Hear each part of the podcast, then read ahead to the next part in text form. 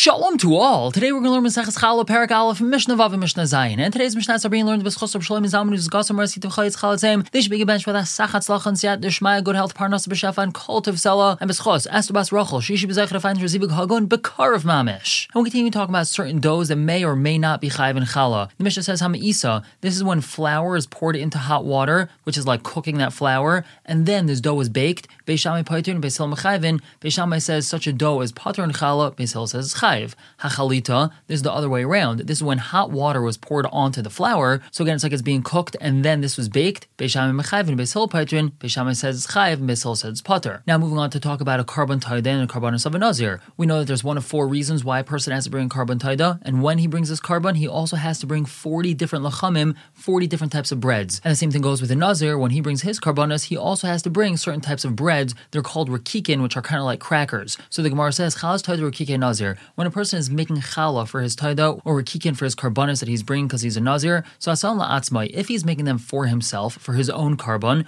pater, so they're pater and challah. That's because they're considered hekdesh, and something which is hekdesh is pater and challah. However, limkar b'shuk, if he made them so he could sell them in the marketplace, he knows that there are other people that are bringing korban taida or that they're bringing korbanos of a nazir, and these people are going to need these chalas and rakikin, so he made them intending to sell them. So in such a situation, chayiv, he's chayiv to take off challah. That's because he knows that if no one buys them, he's just going to end up eating them himself. And in this situation, they are not considered hekdesh yet until someone buys them, so therefore he's chayiv to take challah off of them. And now moving on to Mishnah Zayin, continuing to talk about different types of bread that may or may not be chayiv and challah. Mishnah says, Nachtem sha'asa sa'ar l'chalek. A nachtem, a baker, that made a whole bunch of sourdough, and he intended to distribute it among a bunch of people. So the dough he originally made was the size that it's chayiv and challah, but he intended to break it up into smaller pieces that are not chayiv and challah. Says the Mishnah, chayiv b'challah. This large dough still is chayiv and challah. Why is that? Because he might not find people that are going to buy individual pieces, and then he's just going to end up baking all this dough in one shot. So that's why it's chayav and challah. However, now we have a flip side case. Nashim lahem sa'ar. Women that gave grain to the baker, asking him to make sa'ar for them. So he takes all of their grain and he makes one large sourdough out of it. So over here it depends. Im ein b'shel achas man kashir. If even not a single one of them gave him an amount which is shiur challah, so patur min challah. This large dough that he has is patur from challah. Why is it patur from challah? This large dough that he has is the proper shiur for challah, and the answer is since he has to return to each woman the amount that she gave him, so this dough is definitely going to be split up into smaller pieces that are less than the shiur challah. So therefore, he doesn't have to take off challah, even though right now in its current state it is the shiur challah. We're going to stop here for the day. Pick up tomorrow with Mishnah Ches and Tess. For now,